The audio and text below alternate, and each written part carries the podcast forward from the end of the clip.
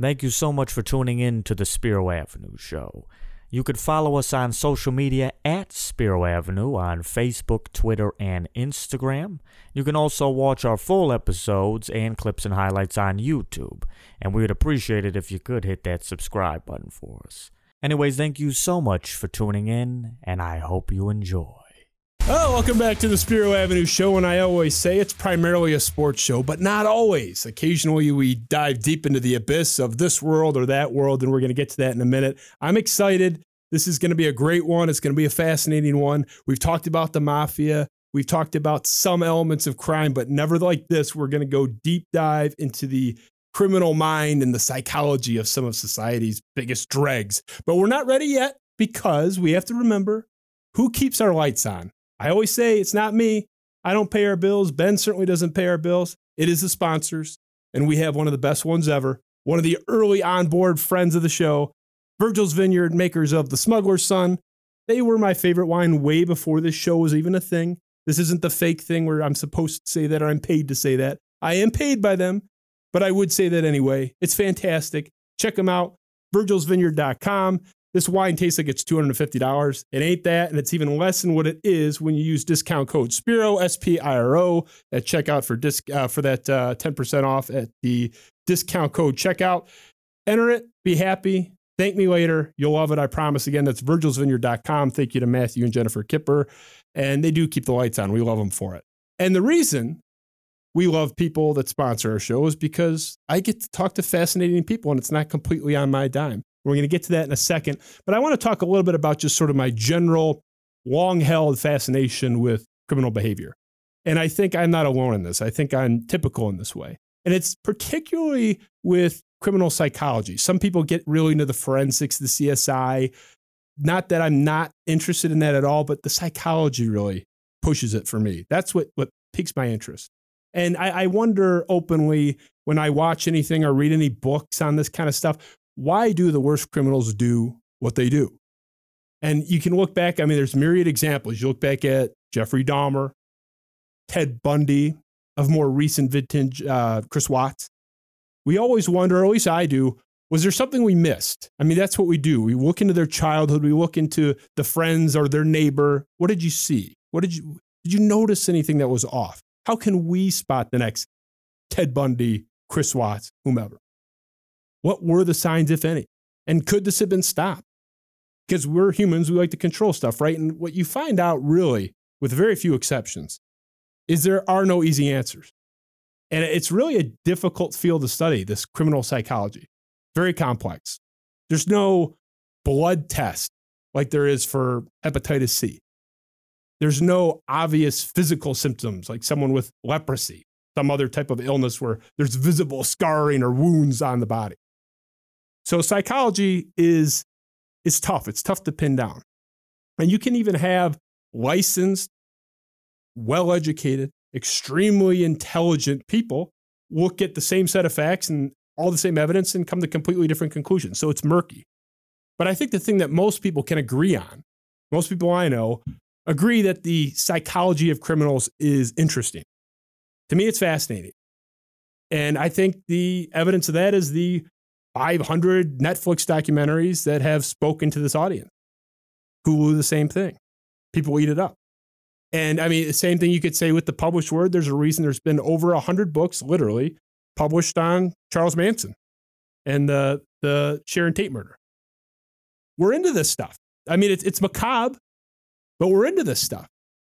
And, uh, you know, where we do disagree, though, we can all agree it's interesting. Where we disagree, where there's sort of a departure, is what to do after these crimes are committed. And the bad guy, quote unquote, is behind bars.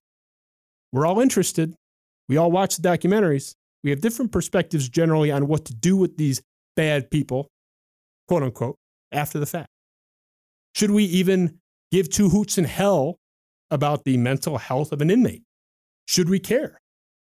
And what value selfishly is conferred to us when these criminals, many of them savage, many of their crimes savage, are given access to mental health treatment available to them, but not many law abiding citizens? These are fair questions. And we do see a, a, difference there, a fork in the road where people go one way or the other. And this reminds me If you think I'm going to not take a 90s pop culture reference opportunity whenever I can, you're crazy. This is your first rodeo with this show. It reminds me of one of my favorite movies. If you're a, an alive human being, probably yours too, The Shawshank Redemption. This, this famous scene, there's so many. I mean, the whole movie, it's a collection of famous scenes, right? But this famous scene where poor Andy, wrongfully convicted of killing his wife and her lover, is in there and he just he just wants a tiny little library for him and his inmates. He just wants a little hole in the wall, 35 year old used books that are falling apart. He just wants a, little bit of money to get there. And he's appealing to the warden, saying, Warden, come on. I, am laundering all this money for you. Like, can, can you just help me get like a hundred bucks to buy some, you know, old rags to put on a shelf somewhere? And the warden kind of rolls his eyes. So we'll, we'll play a little bit of that clip just to, to paint the picture. The budget's stretched thin as it is. I see. Perhaps I could write the state senate and request funds directly from them. As far as they're concerned, only three ways to spend the taxpayers' hard-earned when it comes to prisons. More walls, more bars, more guards. Still, I'd, I'd like to try, with your permission. I'll write a letter a week. They can't ignore me forever. Sure can. But you write your letters if it makes you happy. I'll even mail them for you. How's that? Uh, that warden's a swell guy. Now, look, no one's fooling anybody here. This is fiction. We know it's fiction, but it's good fiction. It's realistic fiction. I think it's a representative example of how a lot of people feel. I want more guards, bigger walls, more guns, lock them up, keep them there, keep them out of my neighborhood. So, uh, if you're going to put more money towards anything, it has to go to those things. It's not going to be to a library, even if it's $10. There's no allocation in people's spirits and their minds of money for these people to benefit them in any way. So I wanted to centralize this and localize this to Michigan because that's where we are. And it's a universal issue, certainly a national issue, but let's keep it to Michigan. How lacking is the mental health treatment, in particular in Michigan's prison? So let's take a look at that. We put together this graphic. Um, quite startling. This is a, a real example here in Michigan. Man by the name of Justin Lee Dawson, 28 years old at the time. He was accused of improperly touching a female relative. He has the IQ literally of a six year old, was evaluated by numerous mental health professionals. And they said this guy is literally, it's, it's like just beyond a toddler level IQ. He waited in jail for over a year before receiving any psychiatric help whatsoever, any analysis, any general intake. Nothing. The guy sat in jail for a year. Now, I'm not advocating for 28 year olds being allowed to improperly touch a female relative, but I think we might want to get the guy with an IQ of a six year old assessed a little bit earlier than a year, even if you hate the guy just for the sake of protecting everybody else. Like, how crazy is this guy? Maybe he's, a, you know, malevolent being. Sat there for a year. Let's move on to sort of a picture of the psych bed picture from the 1950s to today. 1950s, there were 20,000 plus state psychiatric beds. We had a population of 7.8 million. So, population of 7.8 million, over 20,000 state psych beds. Today, as of 2020, a population of 10 million, 2.2 million more than the 50s, there's 794 state psych beds. Big uptick in population, dramatic 90 plus percent decrease in availability of psychiatric beds available to people that need it. So it's an ugly picture. And it's clear if the goal is to combat this, we lack the resources, or we certainly lack the proper allocation of resources that we have available. We sit here with a glaring lack of soldiers in a fight. That's pretty clear at this point. But is it a fight we even want? Is it a fight that we should be taking on? Is it a fight that we even care to absorb and to adopt? These questions are fascinating to me. I do have some feelings on them, but I do see both sides. But I want to have someone a lot smarter than me, and that's a long list, but this person's quite a bit smarter. Hmm. Sort of fill in some of this. So I want to I want to introduce her right now. Good friend of mine, a true Spartan dog. That's the good thing about attending Michigan State is you just you have access to the most brilliant, wonderful people if you go to Michigan State University. So we bring in one of the critical few soldiers in this underman fight. She is a clinical psychologist. She works with inmates from tax evading pencil pushers that are probably not going to hurt you, although I wouldn't trust them with my money, to the very worst society has to offer. This is a person who is entire job, livelihood is treating people like this in large part. I, I find this stuff fascinating. I, like I said, I love bringing in people smarter than me. This one certainly qualifies. Becca Polanski, good friend of mine. Good to see you again. Welcome to the Spiro Avenue Show. Thank you. I'm so glad to be here. I'm thrilled to have you. It's been a while since I've seen you, It's been a bit. and and you have gone kind of a, your life was interesting. It got a lot more interesting since I saw you last. I've Yeah. seen kind of the stuff you're doing and posting and talking about. I knew I wanted to have you in at some point. Mhm. This is big for me. I love this stuff, but tell me a little bit about like why do you do what you do? Like just what what sort of driving you? Why is it important to you? So uh, I guess I always wanted to do psychology. That's what my major was at Michigan State. And I knew I wanted to pursue that more, but just I wasn't sure what aspect and what area. Um, you know, I wanted to go into psychopharmacology for a while, work with people who also had very severe psychotic disorders, but then ultimately, I don't know if you've spoken about Andrew on your show yet, a very good friend of ours. Um, when he was murdered, uh, that in a roundabout way, kind of an odd way, I guess, prompted my interest in um in criminal psychology and in forensic psychology. Kind of like you said, you know, why do people do the things that they do, especially if it's not someone who's like a serial killer like Ted Bundy or Jeffrey Dahmer, um, more of crimes of passion, as a lot of people would say. Yeah, and I, I'm fascinated kind of by both. I'm fascinated by the total psychos that, by the way, my jargon is going to be way off. Like I know like sociopath, people use it Uh. improperly. Like, I mean, if someone like cuts you off on the freeway, you call them a sociopath. But so feel free to jump in and be like, hey, hey, ignoramus, you know, figure it out. You're, you're misleading your audience here. So just, I, I'm curious. Um, this, this, you could do like five hours on this one question alone, but just sort of a cursory picture. Mhm. You, in part, I know you work in a practice and you kind of you treat right, and not just prisoners exclusively. Correct. Right. So we'll leave that sort of to the side for now. Mhm. Why do you think prisoners generally deserve treatment? Why? I mean, because I'm just thinking it's the audience, the people that are like, hey, screw that guy, he killed his wife or whatever. Mhm. Like, why do you think you're filling a role that needs to be filled, should be filled? I think a lot of the kind of uh, precursors or factors that go into um, why people do what they do criminally or just in general as um, we kind of spoke about this before, but um, you can have a genetic predisposition to a disorder, but based on your life circumstances, you may never develop symptoms. And I think when people have uh, particularly, especially horrible life experiences, that that has a a big to do with their behavior later on in life and working with inmates and criminals.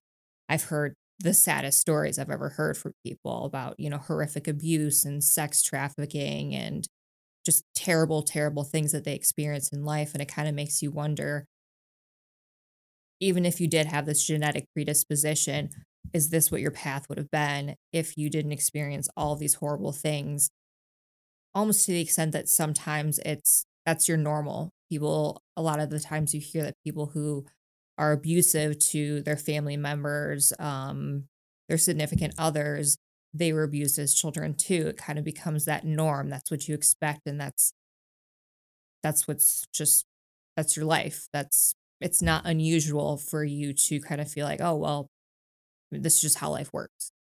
Yeah. So what you're talking a little bit about is epigenetics generally, and I mean that's a again a big blanket term. People talk about epigenetics in terms of diet, but basically, my layman explanation of epigenetics is yeah, sort of that nature versus nurture debate. It's both, right? I mean, Mhm. that's it's the idea with epigenetics is like yes, you may have that predisposition to, you know, like oranges to abuse your spouse or whatever. I mean, it could be anything. You may have that sort of proclivity to do that genetically, but your nurture, your environment either flips those switches on Mhm. or leaves them off. So, Right. Yeah. And is that a fair, like, kind of, Yeah. you know, me being a totally unrelated No. field, like advanced No. degrees in something that have nothing to do with this? so that's fair. Yeah, yeah. And unfortunately, I think, you know, as far as a, a mental health professional, what have you, um, you know, we don't get to see patients before they end up in jail, before they end up in prison, anything like that, because I would say most of the time you don't get these very affluent people that come into jail with these crimes that they've committed.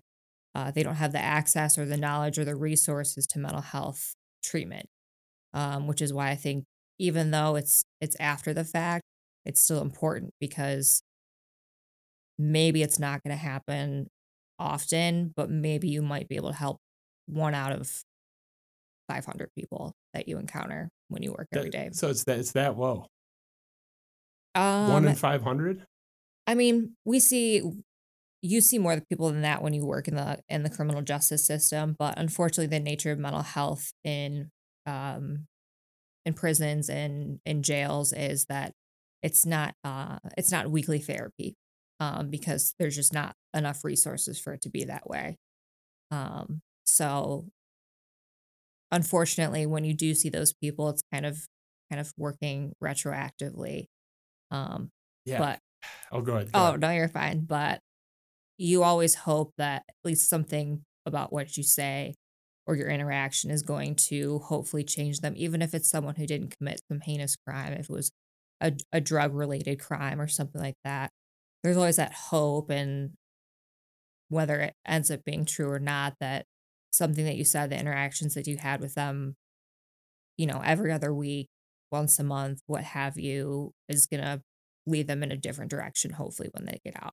At know? least like plant some seeds that might grow into something. I mean, it's it's it's interesting because the mental health, just generally, I mean, what pick your disorder, you know, depression, whatever you want. Mhm. It's so hard to get a hold of for a lot of people, even if you're in free society with abundant resources. I Mhm. mean, there's celebrities deal with it more than I think even non-celebrities. Mhm.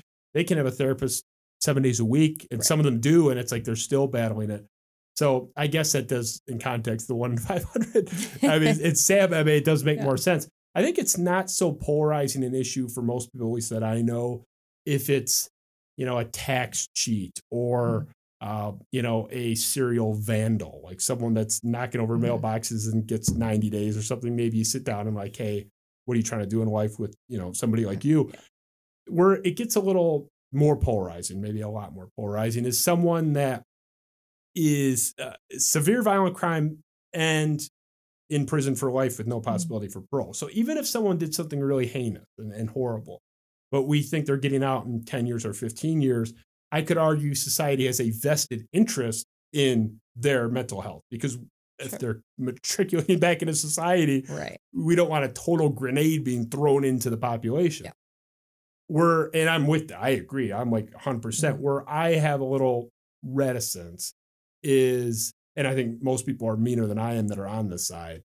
Someone, again, the key's like thrown away. No possibility for parole. They killed 15 people. They don't, they're not even going to be before a parole board, short of a presidential pardon or a governor's pardon, depending on the crime. They're not going anywhere. Why does that person warrant mental health treatment, particularly with resources as scarce as they are? Do you have any take on that? Um yes. uh I think that I think that there's a psychological aspect to just about every person who commits a crime. I mean, you know, we're all on some spectrum of that level. I think one of the most interesting things that uh that a sergeant said to me when I was training when I was working in Indianapolis was he asked everyone in the room, he said, raise your hand if you've ever done something that could land you in jail or prison. So slowly everyone's like, yeah, I'll, I'll, no comment on that. and uh, he's like, well, the difference between you and, and those people that are you're going to be working with is that you didn't get caught. Um, so I think everyone, whether it's obviously a huge spectrum, you know, serial killers or people who, you know, like you said, running over mailboxes or some tax evasion, something like that. I think they all deserve mental health treatment, and particularly ones that are less understood, like people who are serial serial killers who seem to have no empathy, no remorse. You know, you meet with them and they have no feelings. They just very casually talk about what they did. Um, and it's a, it's a very odd interaction. It's something that that I had never expected to encounter. Just talking to someone very nonchalant, like you would ask someone about their day if you ran into them, you know, at the grocery store. That's kind of how it comes across. But clearly, that's that's a result of something. Um, and I don't think that we have the opportunity or the resources to understand what. Yeah, definitely not. I think we have a poor understanding. And I mean, even with abundant, endless resources, it's such, you know, it's such a complex. You're not in somebody's brain. Like we said, there's no test. Like I can't get a blood test to say I'm, you know, uh, schizophrenic or whatever. Uh, so you do have to deal with sort of differential diagnosis and you know do the best you can. And I mean, I assume you work from DSM five, right? Is Yeah. It, we're not up to six yet. Not up to six. Not up to six yet. Uh, you know, I, I'm friendly with a guy named David Cullen, uh, journalist, author. He wrote a book on Columbine. I really, Mm. I would say probably the book on Columbine. It's literally called Columbine. It's a tome. There's a big deep dive into the whole thing, and he describes sort of the worst of what you're talking about. So, you know, criminal sociopaths, serial killers. Like the way you see a kid on the street killing ants, like you know, a four year old that doesn't know any better is like Mhm. stomping ants. That's like humans to them. It's like it's not even doesn't even Mhm. register. There's no distinction. He also talks about like in a video game. If you're playing GoldenEye as a kid, that's how old I am. But you know, you're shooting up the cartoons that are running around in six thousand pixels. Mhm. Like that, there's no there's no distinction. I mean, it's there's there's none. I mean, is that kind of a you buy Cullen's take on that? It's there's no like kind of register at the top end of the totem pole for people like that. It's just it's like we're nothing to them. Uh, I think it kind of depends on the case. I mean, I've I've seen. I don't know that I've necessarily seen random or met with met with criminals who have randomly killed people, um, such as like you know, like we already talked about Jeffrey Dahmer and Ted Bundy. Those are those are random, seemingly random killings. You know, I don't know how many documentaries you watch about Ted Bundy, but he would just kind of go out and just do his thing with you know no particular target no particular person no you know background as to why he was doing this and same with like same with jeffrey dahmer um so as far as i guess people who like commit crimes like like you said in columbine i know there's like a whole history or of like the the bullying aspect and that's how these people you know just become very angry and they're like you said there's no difference between them playing a video game and them killing people in real life. Um i've never experienced that. All of the individuals i've encountered have it's either you know some personal aspect someone they knew something has to do with drugs or gangs um things like that. So i can't at least speak too much to that um but it is still that lack of like that lack of remorse like it's going out and it's i don't know it's buying a cup of coffee and not thinking twice about it. Do you ever feel frustrated going into the you know worst of the worst uh, people that you deal with? Is there a sense of hopelessness like man I, i'm going to try my best but you know you said one in 500 chance like even on a good day even if i'm the best in the world at my job Mhm. it's like it's out of my control. Do you ever get a sense of like the fuck like I'll, yeah, give it the old college try but right. like um you get that? yeah absolutely. Um unfortunately the nature of a lot of criminals is that they're very manipulative. Even when you try your hardest and use your best therapy skills or your best resources try to give them what you can. Um a lot of it ends up just being you know manipulation uh so yeah it's, it's like what what's what kind of manipulation? Like are they trying to like get you to like them like to believe them? To Uh, what- there's a lot of uh try to get some sympathy because that's definitely something that they don't often get um and being mental health staff in that kind of environment that's kind of one of the few people that they're going to get some maybe not sympathy but empathy maybe a little understanding um and so uh, in that way you know they'll they'll tell you their story um you know i've encountered a few people who have lied about pretty significant events in their life um to get some more time with mental health um and unfortunately you know they're misguided in thinking that that's the only way that they can spend time with mental health professionals while they're incarcerated um but in that way it's very it's very frustrating because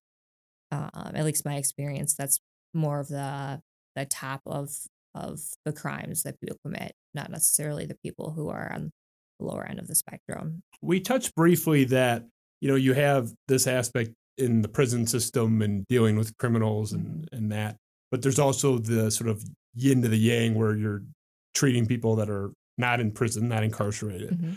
Obviously, you're dealing with different kinds of problems, but just your mentality. You have to like have okay, prisoner hat on, prisoner hat off, like with your approach, just you like emotionally going into this. Like I would think the natural inclination for me, again, having not done it, but I, I'm trying to be honest about myself. I would think I would try to be a little more empathetic and sweet and nurturing and uh, feeling with the you know wife that is trying to you know improve her marriage or or whatever Sure. versus like okay i'm going to treat like this criminal guy i would think the training would be what psychological issues or psychological issues but like do you ever fight that like that sort of is there a difference in how you approach that mentally like for you in your head Uh, absolutely, because uh, I mean, there's a whole book written about it. Um, I think it's called. It's like criminals and the games they play and something like that. But it's now all i about. gotta buy it i'm going to amazon right after it's all about. Uh, it's all about manipulation, and um. So I think that goes back. There's definitely a different hat that you have to wear because you're not necessarily, and not to say that all criminals are liars. That's not necessarily the case. Most, you know, the human nature is that people lie, but especially in the criminal justice system and working corrections, you definitely have to be more cautious. I think because there's a lot of the time there's secondary gain for them, whether it's you know getting out of their cell for a longer period of time or getting you know simple things like a book that they normally wouldn't get um And you're the ticket to that, right? I mean, Yeah. can't you like help them if like if you write a nice little report like on the clipboard, like you know, you know, Joe uh, Joe Schmo, the, the criminal is gonna get like a little like ten more minutes in the shower kind of thing or whatever. Like, don't you have some pull like with your report? Um, so our reports are all confidential as far as mental health and medical. Um, but we do have like kind of the ticket to getting them extra things that they normally wouldn't be able to get. Um, unless they had money on their accounts to purchase through commissary. So we can give them books, we can give them activities to do, things like that. But it often comes at the price of, you know, receiving what we call kites, which are just a request to talk to a mental health professional for some reason or another. And unfortunately, it comes down to, oh, I just wanted a book. Oh, I just wanted X, Y, and Z. So it's frustrating. You definitely have to wear a different hat while you're working in that kind of environment versus, you know, going to a private practice where people genuinely normally are more uh, forthcoming and there's not any type of secondary gain that they can really obtain from paying to go see someone. Yeah, it is a different mentality. I, I, you kind of put it well. You're going up there more guarded. You're just sort of on alert. Have you? Do you feel like you have a pretty good success rate in terms of detecting when they're jerking your chain in, in the prison system? Like, are you about what ninety percent? Like, I can kind of tell you're full of shit. Um, I'd say for the most part, not at first. Um, when I first started working corrections, um, I was at a prison um, in Indiana, and I was it was my first experience in corrections. Um, and I was very naive. I hadn't read that little book that I spoke to you about, which I wish I could remember the name. I'm gonna. We're gonna find it after. We're, I'm gonna. Like, I'm pulling up Amazon as soon as. 'cause, I mean, you had me at like crime, interesting Yeah. crime book. It's like, yeah, my shelf's embarrassing. But yeah, go on, go on. So yeah, I was no, I was very naive when I worked in in the prison system, and then as I furthered my career working with corrections, um, it was easier.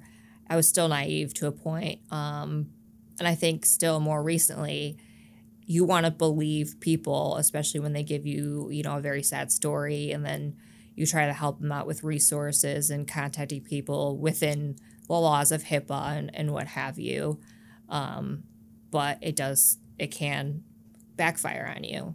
So i think especially more recently i've been able to kind of detect what what people are trying to get at um, and get from us or us trying to relay to higher people that can help them more um, in other aspects. You have to have like I feel like an elite BS detector to do what you do. Like I mean, because I mean, you don't even have to be in your position. You're dealing with it at the highest level. Mm-hmm. But like even you know, I help manage a building, and we have like employees that come to us with two completely different stories, mm-hmm. and you can tell you know, it, or someone that's been late a hundred times, and they'll mm-hmm. say, oh, you know, my son has this problem or this affliction or that affliction. Sure. And that's why, you know, I was at the doctor's office with him. And then, you know, someone of their coworkers pissed that they're short on the floor. So they're coming up to me and saying, actually, here's this person's Instagram story. They were at this bar. Like, you know, it's not, you know, so, it, but then there's times where they are telling the truth. So mm-hmm. there's no like, I feel like I'm trying to be you on a much smaller scale. Mm-hmm. But I might call you for some free, like,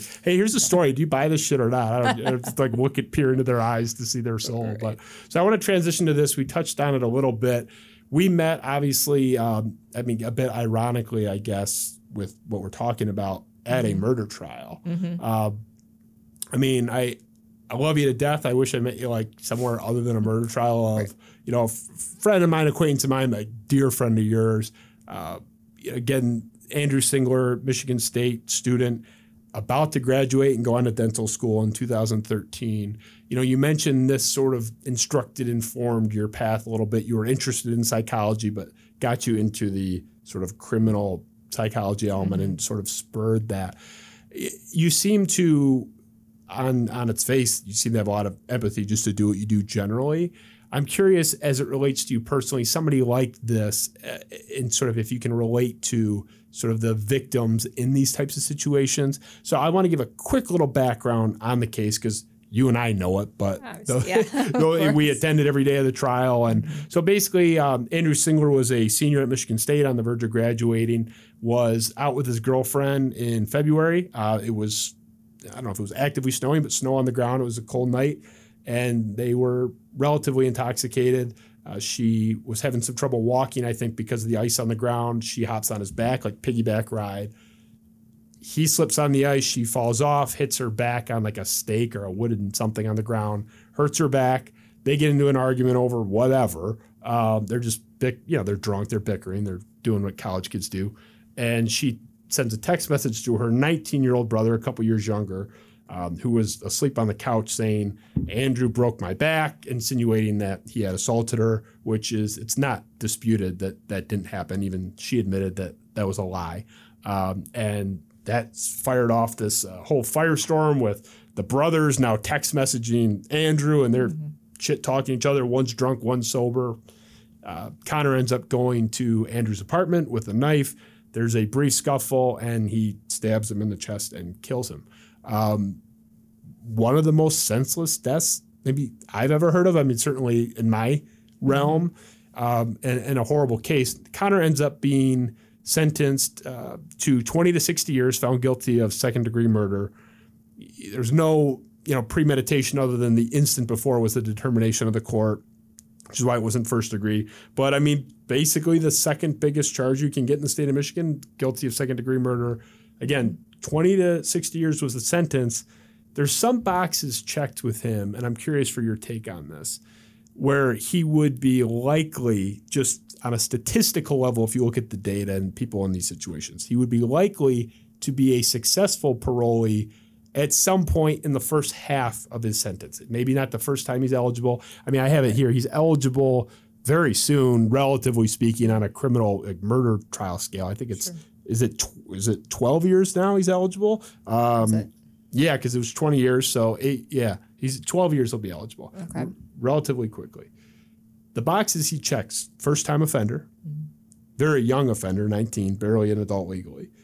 And there was no prolonged premeditation. He wasn't plotting this. It was a stupid thing that somebody mm-hmm. did. You have the empathy hat.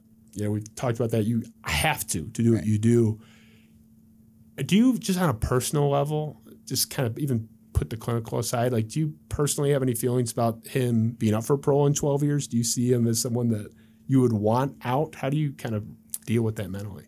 Uh, I mean, like you said, you know, he checks those boxes of, you know, being young, a first time offender, etc. Uh, I don't empathy aside, I obviously don't wish that. Um, because also the way that I see it is that, like you said, it was very senseless. Um, I guess it can kind of fall into one of those crimes of passion.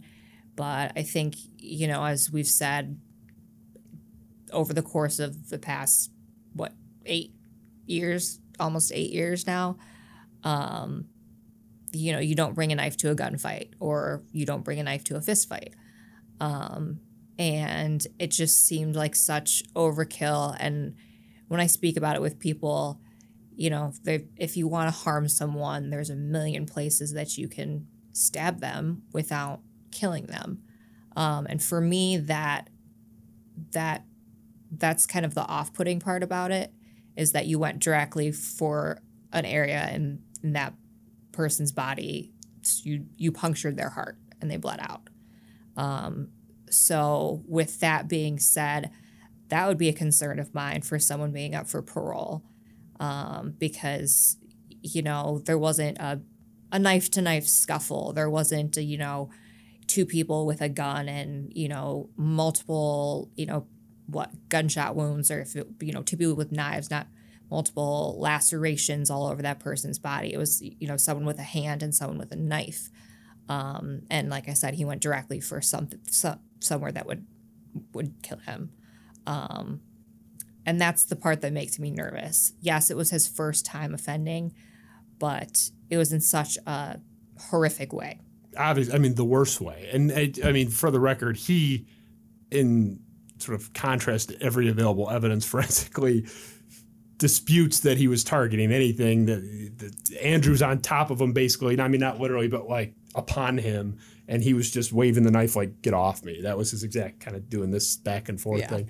That makes no sense. Like, I mean, I'm not gonna demonstrate this, but if you came up to me now and I waved like a kitchen knife around like you know it's i'm not gonna like puncture you i mean i right. might scratch you yeah but you'll like, get some surface la- lacerations yeah, yeah. It, it just it made no sense and they it's not just our conjecture i mean they had a parade of forensic you know evidence mm-hmm. folks come through that yeah. trial but just want to throw that out there that he, he he's denying that i do have fears like for it because i don't want him to get paroled either certainly not in 12 years. It's right. like to me, like you kill the guy the legal element that I thought was interesting was, uh, and it's different in every state, and even in Michigan, it's kind of murky. The difference in mental capacity in that moment. There was mm-hmm. a diminished capacity for Andrew being intoxicated, right. And the other guy's stone cold sober. I mean, right. even you don't have to be a, a, lawyer or a psychologist mm-hmm. to know that. Like, we had a rule in my college house, like that look like if you're getting into a fight and one guy's sober like sober guy has to take the high road like yeah. like if like if my if my roommate's drunk and is like calling me names that i'm like just sober on the couch doing my homework because i'm studious like you like i like i kind of have to give him a break and he'll give me the same break if the shoe's on the other foot at some point like sober guys gotta like kind of take it on the chin and just within reason it's on him to downplay it in this case the sober guy escalated it so is there any distinction for you like do you think you would look at it exactly the same if you were just someone watching the show that was a clinical psychologist looking at all the evidence. Like, is it, are you tilted a little bit personally, do you think? I mean, it's hard not to be, but. Well, I definitely think that, that I'm biased because of it being. be. It's like one of your best friends. Right? right. Yeah. Um, but I think even from a clinical perspective, you know, we, I've seen uh, criminals come in who are much older in their 60s and it's the first time they've ever committed a crime and it's a very heinous crime it's it's murder or it's assault with intent to murder or assault less than murder um or a very bad sex crime a, a sexual or a criminal sexual conduct charge. And for those people if you know when they get sentenced to prison if they get sentenced to prison and they come up for parole you know, you got to look at, well, okay, you've gone your whole life and perhaps you've done this before and not got caught, but do I want you out and about walking around when there's seemingly no reason why this happened? Yeah, it's, it's, I've always had a hard time with like the murder stuff, like ever letting anybody out. But you know, and, and I mean, there's that famous thing with you know, George uh, H. W. Bush and Dukakis, where they're at this debate, and Dukakis was very anti-capital punishment, and the debate moderator, you know, is kind of talking about that, and then it's like, hey, if Kitty Dukakis, his wife, was I'm paraphrasing, bound and killed, like, would you want that guy to be sentenced? And he totally right. He slobbered all over. He didn't even have an answer. I can't yeah. even tell you what his answer was because he just kind of blah blah blah, and it was all over the place. The correct answer to that, if if you really are anti-capital punishment and want to maintain that position, would be yeah, I would want the guy dead. I would want to strangle him myself. But there's a reason why, if you've even read about the case, you can't be on a jury, let alone Right. we, we don't have victim spouses on juries. Like, so that was, it was such an easy, I don't know how he didn't see that one coming. That's the proper answer. So it's like, I'm asking you obviously for an objective opinion, but it's impossible for you to be objective. But I don't know. Personally, I, at the risk of being unprofessional and you can nod or roll your eyes or just not say anything, that family to me is nuts. The McCowan family. I'll, I'll never forget sitting when the verdict was read and they're like, uh, guilty of second degree murder. You would have thought that they convicted him of being a space alien. They were like stunned, despite like two weeks of evidence. It was so, just from a legal perspective, so overwhelming. It was really just a matter of like, okay, there's a 5% chance they go murder one, unlikely. But that was the only question. There was Mhm. no question. Like they thought he was going to get acquitted. Like it's just unbelievable. But I had to sneak that in there. Like, fuck that family. Seriously. I'm sorry. I'm sorry. I just yeah, for the record. No, we'll move on. I mean, unless you have anything to add, I don't know. I, I don't want to get you in trouble talking about uh, maybe maybe off camera. So we touched a little bit about nature versus nurture generally. Do you have like kind of a, a lean one? We said it's both. We agree it's both. Do you think it's one more than the other? Do you see kind of one being more prevalent? Because I was always more of a nurture guy personally. I definitely do think that it's more life circumstances. Um, like I said, you can be most mental illness has a genetic component aside from personality disorders. That's that's that's just or I guess I should shouldn't say aside from personality disorders. Personality disorders are not things that are going to change for the most part. They're not that's going to occur no matter what. It's going to happen in your life at some point. Like people who have antisocial personality disorder, more commonly known as sociopaths. Um, that's not something that is going to either develop or not develop based on how you're raised. But for the most part, most other mental health disorders do have a very genetic component. If you have a, a parent, a grandparent, however, whatever, with a mental health issue, you're more likely to develop it. And I do think that a lot of it has to do with how you're raised. Like I said, you know, I've I've heard so many horrible stories about people's childhood and how they were raised. And, you know, I wish obviously I can't, but I wish I could rewind and see how these people would turn out had they not experienced those things, or see how they would turn out if they had the resources to seek help for all this traumatic experience that they've gone through, if that would have changed the outcome of why they're now in jail or in prison. and there's no way in my head like even if you had the genetic proclivity predisposition to go a certain route whatever mm-hmm. it's whatever form of criminality take your take your pick there's no way that the if your dad is like beating the shit out of you from age 0 to 10 that that's not going to at least ramp up how that ends up manifesting down the road so even like let's maybe i would have been a petty thief and now i'm like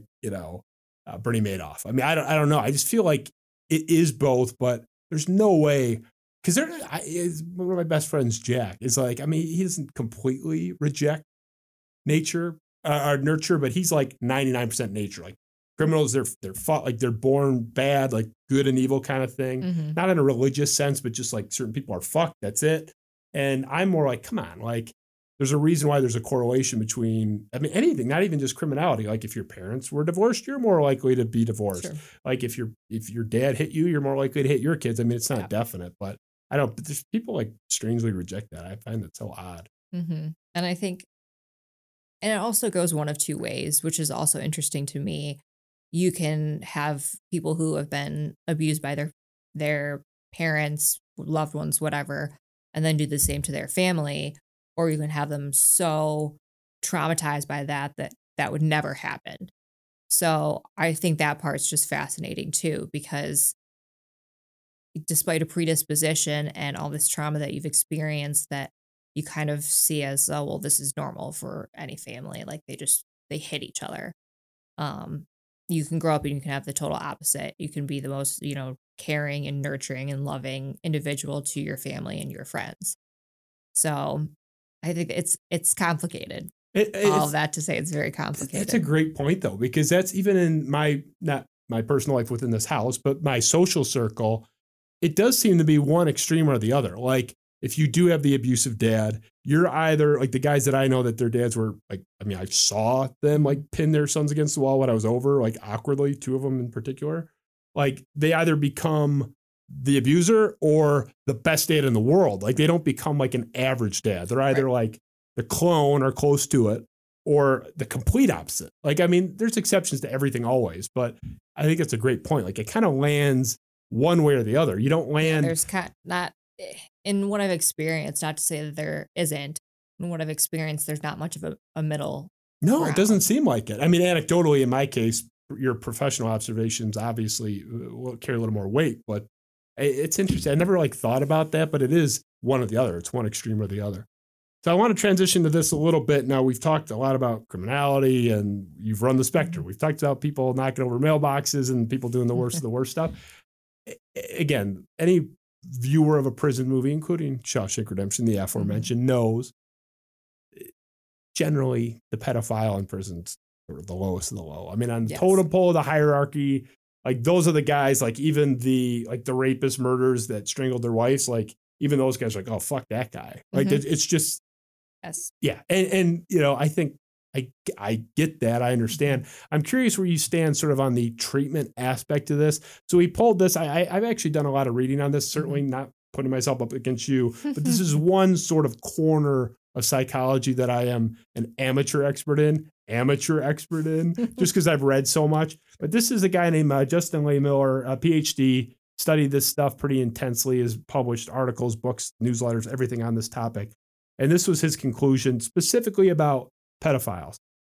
Quote Psychologists and psychiatrists have been searching for a cure for pedophilia for decades. An effective treatment has been elusive. The focus of intervention should be on management rather than cure.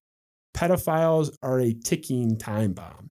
So that was, again, an expert in the field, uh, licensed psychologist himself, a PhD, uh, well published guys, studied this intensely his and, and uh, I didn't pull the whole article, but in that article, he does go on to explain that basically the treatment is teach these people to just avoid playgrounds kind of thing. I mean, that's sort of the, the ultimate dumbing down, but like, mm-hmm. don't be alone with a kid. There's no like, oh, I, I'm gonna you know do talk therapy and make you see the light that I shouldn't touch this kid or be attracted mm-hmm. to this kid. So I, I'm curious. You know, we talked about redemption and you know people deserving treatment despite the most heinous of crimes, but the consensus seems to be, and you can dispute me if you've read something or studied something differently, that the consensus in the psychiatric, the psychological or uh, psychology community is it's not treatable. Like you're, if that's who you are, you're always going to want to lurch for the kid. And mm-hmm. there's also, um, you know, hebephilia, which is sort of the more to catch a predator Chris Hansen stuff where mm-hmm. it's like pedophilia people get it mixed up. Pedophilia is like an eight year old mm-hmm. hebephilia is like you're going for the high school kid like mm-hmm. 13 or 14 like middle school high school. So a little older but all the same thing. There's no treatment for it. First like let's start there. Do you agree that these people are kind of psychologically there's no touching that really? It's more just keep them out of the the schools and playgrounds kind of thing? I personally haven't um been i mean i have knowledge of treatments that are used. Um, the success rate I'm not super familiar with. One of my own coworkers has worked pretty extensively with juvenile sex offenders, um, which is a, another strange area because you're not an adult, you know, harming a child. You're a juvenile harming a child, but nonetheless, it's it's awful. Um, and it's it just seems to be kind of kind of a gray area. Um, I don't know that I really know of or have experienced someone who's done some like 180, um, especially if it's not their first time. Usually it's not. Um, and I mean, when you see the sentencing for these individuals or they get out on parole or on probation, what have you, it's always, you know, you can't, like you said, you you can't come in within 500 feet of an elementary school. You can't be around anyone under the age of whatever. Um, it's it sounds kind of like maintenance. Um, and I don't know a lot of people who work with sex offenders with some great success. it seems it seems pretty pretty helpless like to me uh, from what i've studied and the whole like hey you know by court order stay 500 feet away from a school like that's nice i i'm great like i'm glad that's on the the docket Sure.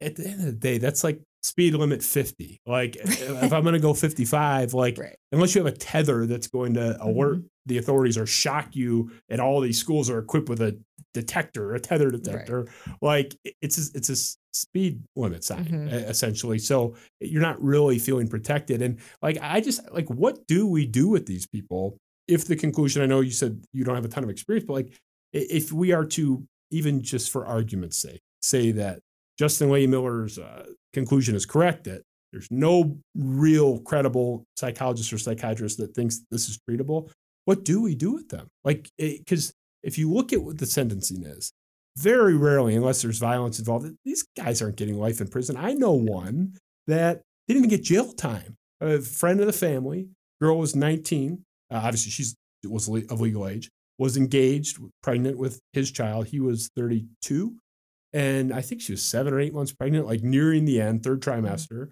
And he gets busted in a sting trying to meet a 13 year old now it was a fake 13 year old in a wendy's parking lot he got and they had him red-handed of talking to her for months trying to get, Mhm. went to meet her and he didn't even get jail time in illinois no it was probation he's Mhm. still you could look him up as a registered sex offender Mhm. no jail time that's a guy that was a 32 year old trolling for a 13 year old Mhm. i mean it'd be illegal if she was 15 16 but like on the degrees of bad 13 is like Mhm. really young. Right. I just like to me, I know you're closer to a criminologist than I am, but you're still coming from more of the psychiatric angle. But like, what Mhm. what do you do with somebody like that? We're not safe with that guy, for example, running around, right? I wouldn't want my daughter in the same like zip code as the guy. Sure, of course. And I- I've talked about this with, you know, friends that I have that work, uh, you know, as deputies in corrections. And, you know, kind of consensus is like, it's probably going to sound very unprofessional, but like, let's just throw them all on an island. I'm I'm for it. I'm fine with that. Shoot them out of a cannon, especially if their Um, guilt is, but you know, Right. Um, and you know, you see, eh, I've encountered varying degrees of people who feel ashamed. Um, there's sort of, um, I wouldn't say it's that it's not victimless, but people who are caught with child pornography, things like that, um, versus people who are predatory sex offenders, people who seek out someone to victimize. Um, those I've spoke with don't show as much remorse. I think it's the people who are caught with the child pornography that I've seen really like break down. Like, this was such a mistake. I can't believe I did that. Whether it's genuine or not, I don't know, but that's kind of what I've seen. Um, but I've also seen people on the on, of, on the opposite end of the spectrum, um, kind of in a bragging way. Um, so I mean, I guess all of that to say, I don't have a great answer for it either because, unlike other, you know, because pedophilia is a mental health diagnosis currently. oh, it is. It Is is. it in the DSM five? It is. Yeah, I didn't even know that. Yes, it is in the DSM 5. Um, I don't know if I agree with that.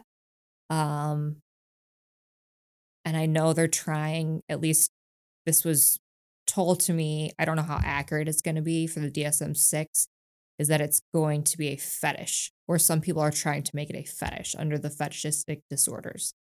Um, I don't know if that's going to happen. I know there was some kind of like lobbying for it, some people backing it, which I would grossly disagree with. Uh, that's a crime. You're ruining a child's life. Um, so I don't know. Like I guess all of that to say, I don't. I don't know that there is a good answer. That there is a good treatment, or if there's just more maintenance. Like you're just keeping them at a distance from who they victimized first. Man, again, I mean, it is, it is again sort of the speed limit thing, though. Like it's the speed Mhm. limit sign. It's kind of a trick question because there is no answer. I mean, Right. people have been debating this stuff forever, and that's Mhm. like from your perspective, clinically, I'm going to treat this person. It's pretty helpless, but even just from the pragmatist, uh, you know, deputy or uh, you know, district attorney or whomever, like how do you just keep your community safe? Like you're not going to put somebody in prison for life because when they were 30, they, eh, you know, I mean, had sex. I mean, it's technically it's statutory rape the 14 year old. Like Right. that person's not going to go to jail for 50 years. Like that's we're never going to get there. Whether or not we should, that's a different story. We won't go there. But it's like if we can't treat them, and we're not going to incarcerate them for life, they have to be in the community by mm-hmm. default. And we can't monitor people. We don't have the resources to uh, do anything that we need to do as it is. Like, let alone start adding other stuff. It's there is no answer. It's just an Mhm. interesting exercise to even think about. It's depressing as fuck, to be honest. But I don't know. There's I was just curious for your take on it. So I don't know. It- it's pretty messed up. Let's get into something a little more clear cut with a little more of an obvious solution. This is an obvious me. Lock them away, throw away the key. And that's exactly what happened. We postponed the show. Originally, this wasn't going to be on the docket, but you gave you a little more time to dig into it. right. The Chris Watts story. Best. Chris Watts was a very famous case in 2018. Murdered his wife and two young daughters, aged four and three, Bella and Celeste. This was the subject of a documentary on Netflix, uh, An American Murder, I think it was called. Yeah. Next door. Thank you. Murder next door, whatever. Say thank you. You're more prepared than the host. Look at you. Yeah. I said I told everyone you're a lot smarter. So you're on the ball. So I mean, whatever you think of Netflix, I don't know a lot of people that haven't seen this. So you know, I have a lot of like weird friends that are in this kind of stuff. But um one of the more intriguing cases, and here's why. We talked about it a little bit in the intro with what are the warning signs? Jeffrey Dahmer was hurting Animals. Animals. Yep. You know that's sort of the the common one but Mhm. there's you know you see lighting things on fire arson Mhm. you you sort of see these steps now who knows that chris watts one day kicked a cat and nobody Right. knew he didn't tell anybody no one saw it totally possible like uh, but there was no evidence of him Mhm. fitting this profile of a guy who was objectively smart uh, did really well in school iq test was way above average i think he was like 95 percentile i read um, you know uh, bright guy worshipped his wife by all accounts everyone that knew him said father of the year like Right. there wasn't a single person that said not even oh i didn't think he had that in him but like not even uh, uh, criticism not even oh he was annoying at dinner like, I mean, Right. it's, like, everybody loved the fucking guy Yeah. I, I'm so fascinated by this. I'm curious for your take. I, we won't get into the whole case. Watch the documentary on Netflix. Highly recommend it. Uh, Becca will tell you the title if you need it. Um, you know, but what, what's sort of your take on this? It just in general, there's usually signs with this stuff, right? I mean, Mhm. this is an outlier generally with this Chris Watts thing. Right. Uh, I, I, I mean, I definitely think there's an out. It's an outlier because you know, like you said, the the normal, whatever you know, hurting animals, you know, setting fires, what have you. As far as I know, and as far as the literature and the documentaries and whatever, that's that wasn't the case. And uh, I know in the documentary there was some like arguing and tiffs and fighting between him and his wife, but the whole just and including you know I guess I don't I don't want to say that it could be expected, but it would be more, I guess, understood or that's probably not the right word either. But for lack of a better one, if he just killed his wife, but then killing his two children is just it's just bizarre. And his demeanor the whole time. I mean, in the documentary, his neighbor straight called him out in like the first 10 minutes. Was Yeah. like, this dude backed his truck into his garage, like he did it. Yeah. Um, that guy, that guy nailed it. he did Yeah. with the first like like five ten minutes of the thing, which I thought was very interesting. He's a very observant guy, obviously. Um, but yeah, I mean the way his whole demeanor of, you know, being really upset and uh, you know things like that, and just you know, I don't know if my wife went off with someone else or I don't know where she is. Like I hope she's safe. Like I don't know. The whole thing is just so odd and so like I, he's just kind of like a, another like textbook definition of a sociopath. There's that there's that forced sadness or forced emotion um about what he did. And even that, I mean, they had to drag it. You say forced. Forced maybe like forced with a, an immense amount of force. I mean, Right. the, the detective flat out said before he had confessed to uh, originally he had Mhm. confessed to killing his wife Right. because she had killed the kids, which was not which true. obviously yeah, Not was true. But initially, the detective flat out this this detective there were two of them kind of going at him, but the the female detective went right after him and was like, why aren't you more upset? Like it's on tape. You can watch the interrogation. I think Mhm. that part was in the documentary. I've watched the entire raw footage like 72 times. So I, I, have, I have like an encyclopedic knowledge of that uh, interrogation. But she said, like, kind of, what's your problem? Like, these are your two, like, why aren't you upset? And then they had interviewed him over the course of two days or hours. Right. And he was had shown no emotion. The second she said, like, why aren't you crying? It's not because I'm not sad. It's like, you- like the forced, like, Right. he had to basically be told, why aren't you crying? And then Mhm. immediately, four and a half hours collectively over the course of two days of grilling the guy, nothing. The second, hey, why aren't you crying? Oh, okay, better turn on the waterworks. Right. Like that's you're you are. I mean, I know you can't diagnose somebody from afar that's against, but like in if we were talking about somebody like this, like the Dr. Grande on YouTube, like we're just I'm not talking about Chris Watts. I'm talking about somebody that did everything Chris Watts did. That is a sociopath. Like Chris Watts was a sociopath, right? Yeah. For yeah for for if if you had to like you know put a def or a diagnosis to an individual i would i would say that yeah like like i said antisocial personality disorder kind of goes along with sociopathy It's interesting though, like he nobody saw that. He was actually considered as very feeling, very the opposite of unfeeling. Like, you know, mm-hmm. his his mother-in-law, uh, I guess former mother-in-law told the story of, you know, her daughter, the eventual victim in this case, or one of the victims, had lupus and had a lot of health issues that sort of come along the ride with lupus. And she couldn't sleep all the time. They had been dating for like a week. And by some miracle of God or whomever, she was able to sleep on his lap for like four and a half hours. Mhm. This was the most she had slept in like six months. And the guy's like been dating her for like a week or two. It wasn't like his wife or his fiance or something. And he just sat there like not trying to move, like to Mhm. let her rest. And that was the story she recalled in hindsight, looking back. This guy was not just, oh, no warning signs were detected. It was like the total opposite. It was not only were there no warning signs, he was a beloved guy. Right. His coworkers loved him. His friends loved him. He was quiet. They all said he was quiet, but salt to the earth, you know, in terms of doing you favors, would bend over backwards for you. Mhm. Was a great dad, would write his kids, his two young kids, little notes in their lunch boxes every Mhm. day. To me, that's why it sticks out. I mean, I find all this stuff, Dahmer, Bundy fascinating. The Chris Watts thing has resonated. There's a lot of people that have you know, family annihilators, they're called, killed their whole families. The reason this one has resonated is there's no Chris Benoit, the WWF wrestler that had all this head trauma. He was diagnosed postmortem, like everyone is, with CTE. Mhm. He had all his steroid issues. His chemicals were all fucked up. Like he did a horrible thing. He fit the profile of most family annihilators where he killed himself after the deed Mhm. was done.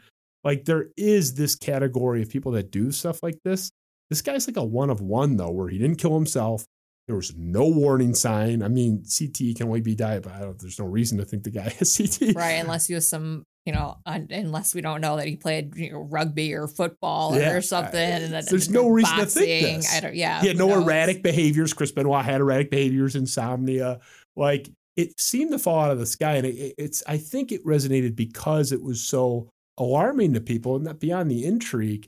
If this guy could do that, which is the worst thing ever, Right. How can you trust anybody? Right.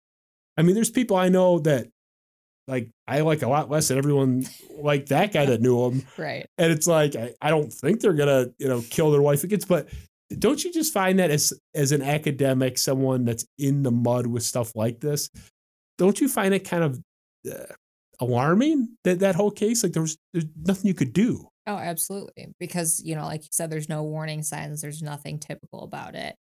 Uh, it, it was the opposite of what you would expect from someone. And Oh yeah, go ahead. Oh, um, and at least from watched it right before we were supposed to do the the first time I was supposed to be on here, but I can't remember if I'll fill you in. Ask yeah, any- I'm ready. I'll I'll, I'll be the I'll be the guest now. some because I know he murdered his wife after his children, right? Well, no. Um, I mean, this is he's the only witness that's still alive. But Right. the official story, and and the investigators believe this is, but his version is uh, he and his wife got into an argument. Uh, she came home. She had suspected he was having an affair. He was Mhm. acting weird for a couple of weeks, and he told her we're not compatible anymore. She had come in from a, a flight on a work trip at Mhm. 1.40 in the morning. You see her coming in the house like on their little security camera. They get into a fight shortly thereafterwards, sometime between 140 and 515 when he's loading her body into his truck. Mhm. There's some kind of scuffle uh, or argument. and he strangled her. The kids came in and said, Hey, what's wrong with mommy? They were alerted by the Yes, yeah, sound. okay. And his version is they were alive in the truck when he drove to the oil site, dumped her body, and then he killed that. them. Yeah. There, there's some people, there's smart people on both sides of this. It really doesn't matter that say they were all dead with at the house, and you know that who cares? Right. I mean, at that point, that's immaterial. But um, yeah, did was, were you going somewhere with that? Like, I don't know. Should I should I tell the whole story? I don't know. No, I just I just couldn't remember which which way it had gone. But no, what I was wondering is if because I couldn't recall if he gave any type of explanation as to why he also killed his children. None. I mean, and and not for lack of people asking. I mean, I know there were uh, investigators, that one of them, an FBI agent. There's like a four-hour YouTube video with horrible audio. They interviewed this fucking guy with like an AC unit blasting right next to it. You can you can make everything out, but it's a painful listen. Have I listened to it multiple times? Yes, but uh, it's a painful listen. My eardrums are, are like still carved from having listened to it a couple times. But they they're trying to like, why'd you do it? And he he doesn't know. Now, the theory is he had his mistress on the side, Nichol Kessinger. He wanted to start a new life with her. He Right. murdered his family, and the first thing he did was disenrolled his dead kids from school and was looking up. He uh, called his real estate agent to sell his house, and he was looking up uh, discount vacations in like Boulder or something, like Mhm. for his him and his mistress. So it, th- it seems like this guy wanted to get away with this. That's sort of a common sociopathic thing, right? They think maybe that's more psychopath. I can't remember. Mhm. One of them or both of them think that they can get away with everything. They sort of overestimate. Is that accurate? Their ability to get away with things. Yeah, well, uh, like being very narcissistic. Some Um, more narcissism. Then. Okay, he's probably a narcissist too. I mean, you can have multi. prob- yeah, yeah, probably. yeah. I don't know. It's the. It's just. It's so like again. Nobody saw that coming. Like, what do you do with that? I there's no good answer to that either. We're asking a lot of like impossible to answer questions, Right. but like if this guy did it, it's like eh, anybody could do it. I mean, you might kill me on on your way out of here for all I know. I don't think so, but I mean, this this guy's wife didn't see it coming. There's no evidence of anything. I, he had. I, I keep up on this guy because I'm a weirdo. He's in very recent vintage gone the religious conversion route. This is I've like seen that. I'm gonna ask you. Yeah, Yes, is this is pretty? uh, Do you buy that for people generally?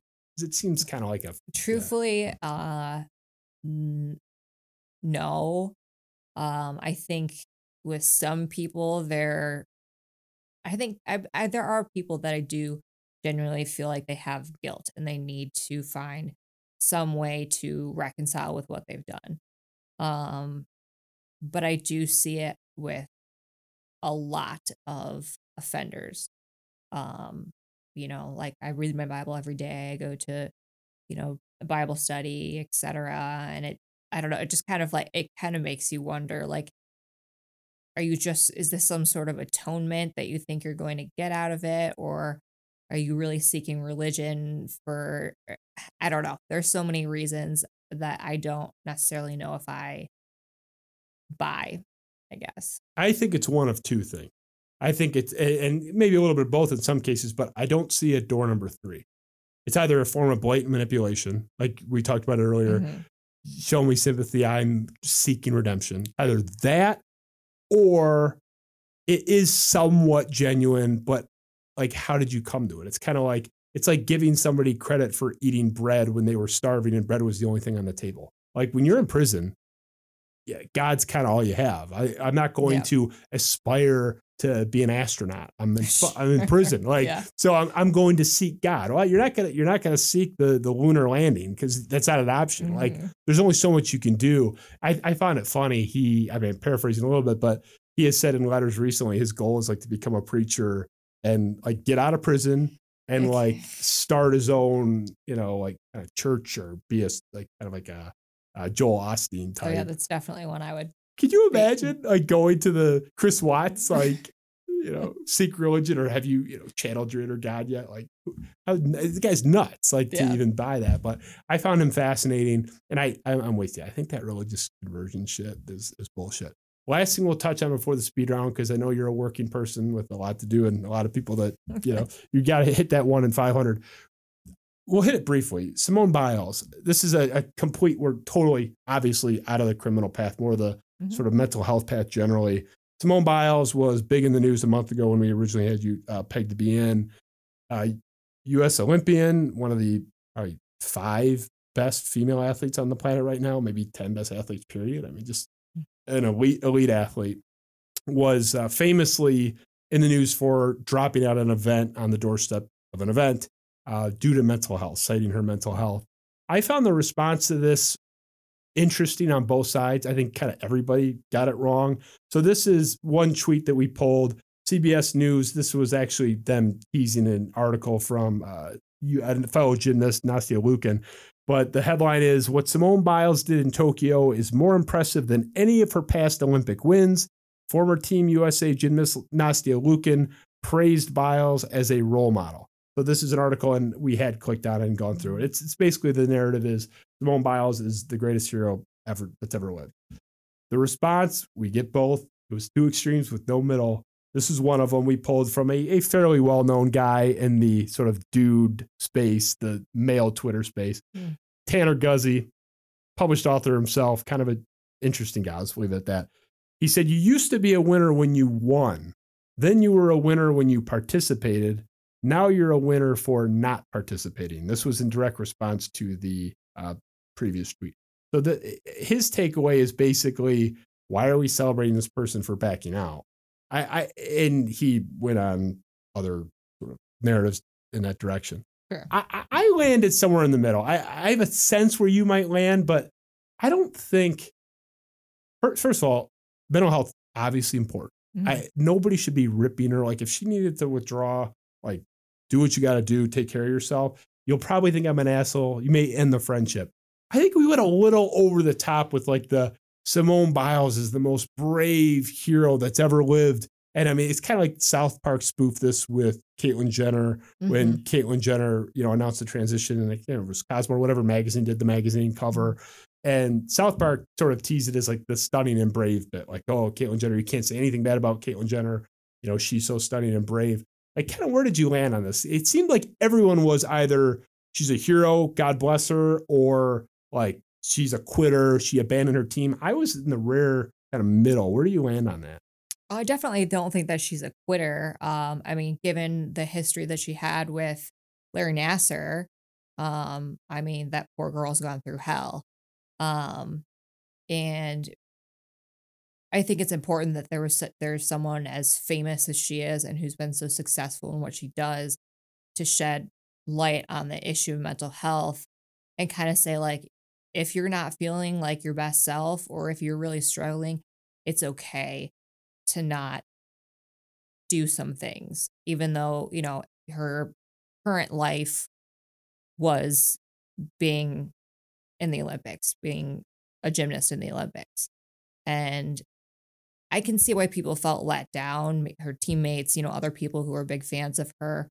But I think ultimately it set a good example for people who might not have necessarily thought, well, I just have to suck it up, or who did think I just have to suck it up. Like I don't have other options. What is your response to somebody like Tanner Guzy? If Tanner Guzy and he, that was just one. I mean, there's Mhm. that was a very like Oh, yeah. 40 to 50% of the responses I saw throughout that two week period where that was a hot story. Like if, if I'm Tanner Guzy, I'm sitting here and I'm telling you, like, look, I know you have the fancy pieces of paper on the wall and you're more educated than I am, but like, you know, man up or woman up or whatever, like, come on, your team needs you. Like, how do you kind of respond to that? What would you say to, I mean, I'm, I'm a lot more in the center than, than he was like, I mean, what's your response to somebody like that? Uh, I guess I would just say that they're very uneducated about how devastating mental health issues can be to someone. Maybe they haven't gone through what other people have gone through. You know, like I said with her, with Larry Nassar, just the surmounting pressure that it is being so young and being this huge gymnast with such success that is always expected to be nothing but perfect. Um, so yeah, I guess I would just say, you know, like I don't, I from, from your perspective, and you don't seem to be educated on really how bad mental health can be and how bad it can affect you, and you're not even touching on the fact that that this this girl, I mean, she's still young, is still expected by the entire world to be perfect no matter what, even with the things that she's gone through. It's tough to go through that stuff like in you know your room in your house, like just privately Mm-hmm. Right. or with your intimate circle. Like going through stuff with not just the national, like the international community watching you would Mhm. have to suck. Like I just I can't imagine that. I, I always relate to, and this is where I get into way more into like the first of all, if I had to like pick, you know, if I had to pick a side and didn't be kind of like, okay, she's not a hero, but she did the right thing. I like I'm glad she did what she did. Mhm. Like I'm not her. I always say uh, my good friend Chris Castellani, and by the way, I'm not betraying any trust here. He openly talks about this on his Mhm. Twitter feed and videos and stuff. Has dealt with depression for as long as he can remember, and you know he says things like he, he you know uh, he'll say things like um, I don't know if I'm any good at this. He's now since been hired by Barstool. He's this big blowing up sports personality, but throughout this whole timeline, he's saying I, I don't know if I'm any good at this. I'm just going to quit. I, had terrible sense of self worth. Mhm. And I'm telling him like, dude, you're fucking way better than everybody at this. Like, you just Right. wait. You're, you're- he's a lot younger than I. He's like 23. It's like, dude, Okay. you're you're gonna be a star. Like Yeah. you, you don't see that. But I I'm not in his head. Like I don't have his. I, you know, I'm not gonna use the term broken brain, but like I don't have his perspective. So he doesn't see things the way I do. So like with Simone Biles or someone like Tanner Guzy commenting, and I'm just using Tanner as an example, not picking on the guy, but like you can understand. I mean, it, it, it's it's like a, a you know a dude being like, hey, you know, it's a woman's menstrual cycle or something having cramps. It's like uh, suck it up. It's like, dude, like you can't you can't relate. I mean, is that mm-hmm. kind of a fair characterization? You just you have no idea. Yeah, exactly. And and even if you have experienced your own depression, you still can't relate. And I think one of my one of the things I tell most of my clients is the phrase that I hate the most is that it could be worse. Because everyone's worst is subjective. You know, you could have you could spill your Starbucks on your lap and that is just the absolute worst thing that you've ever gone through in your life. Or your whole family have been, has been murdered and that's the worst thing. You know, it's on such a huge spectrum and some people can deal with their worst better than others, but it it kind of puts aside people's own subjective experiences and makes them feel like, oh, well, I guess this isn't as bad because someone over here has cancer they're going to die from, but I'm feeling really depressed. Um, and I feel like that's kind of the space where a lot of people come from. You can't relate. You can't get inside of this girl's mind and, you know, know how she's how she's thinking, how she's feeling. You know, she could be on the verge of, you know, you know, having some real serious like suicidal ideation that she's not going to express to the media, but anyone who knows anything about Simone Biles and the whole Olympic gymnastics teams knows that they went through hell. Um, and even him just not giving her credit for that and just kind of like brushing that off, I think is terrible. And it's definitely not even addressing what she's gone through. And there's no way that he can or anyone can really get inside someone else's head unless, you know, you obviously sit in front of them and they're telling you this is exactly how I feel. So, I mean, that tweet definitely is is something that would make me want to punch someone in the face. Yes, that's what I was looking for. So, hey, but you you are a literal expert in this stuff. So, I mean, it, this is not to. I mean, I'm the guy at the bar, but I'm not talking to another guy or gal at the bar. Like I'm talking to an expert in this stuff. So you get it in a unique way on why that doesn't make any sense. Like mm-hmm. that's that's not a practical way to go about it. I, I just I think like even the empathy aspect aside. I think that kind of response where it's like, you know what, like pull up your bootstraps, like kind of F you, toughen up. Mm-hmm. I think there is a place for that to a much lesser degree. Like if you're, you know, off the top of my head, I, I'm going to pull a bad example that you'll probably, you know, tut tut me for. but like, it, you know, if my son in five years doesn't make the t-ball team and is like in bed for six days and it's just like it's the worst thing ever, uh, sorry, I maybe it's bad. Maybe you'll like think I'm evil. At some point, I'm gonna be like, hey man, like let's at least go for a walk. I'm not saying like, hey, toughen up, you're a pussy or something. I don't mean like be mean, but like I think there's something to be said for like, come on, we're not laying in bed all day. We gotta like get up and move or do something. But like short of that, like that's not what I'm talking about. I'm not talking about sort of tough love, quote unquote. Mm-hmm. I'm talking about like basically being mean about somebody going through that stuff. Like, Right. hey, why are we celebrating this loser? Like, that perpetuates that stuff, right? Doesn't that make mental health worse? If everyone just had, you know, your perspective in terms, or, you know, or I think even closer to mine, I just think this stuff wouldn't be as big of an issue. Not that it would obliterate mental health, but don't mm-hmm. you see it as perpetuating this stuff? It's the same thing with uh, stigma with addiction, you know, drug addiction, alcoholism. I feel like if everyone could just be nice and give people a, a little bit of a break, like it wouldn't be half the issue that it is. They would seek treatment, right? Yeah, and I think and I think that's part of the reason why I think it was important that Simone Biles, well not important that she did what she did, but that she did what she needed to do for herself because a lot of the times you don't see people of that, you know, caliber and people are that famous admit that they have mental health issues and that they just can't perform or do whatever they have to do because of what they're struggling with. And mental health is still, even after so many years, it's still taboo, especially I think amongst men. Um, you know, I think the ratio of people who seek mental health treatment, men to women, it's by far more than women. There's still that stigma um, that mental health isn't a thing. You just, like you said, you gotta like just you know suck it up. Um, it's not it's not a real issue and it's not a real harm, but that's not the case. I don't know if we've come a long way, but we've come a little way with that. But there is a disparity for sure. I mean, there's like men are terrible with that stuff. it, it, that's just the mentality. It's the macho thing. Right, right. Um, you know, uh, you guys uh, as the collective gender are farther ahead, I think, in that development. Maybe we'll catch up to where you are now in like 50 years, and then by then you'll have you have no mental health issues or stigmas at all. But mm-hmm. I don't know. It's I, I understood what people said, like, why are we making this person out? Eh, she did the right thing. She mm-hmm. did what I would want, like, my daughter to do mm-hmm. or a friend of mine to do.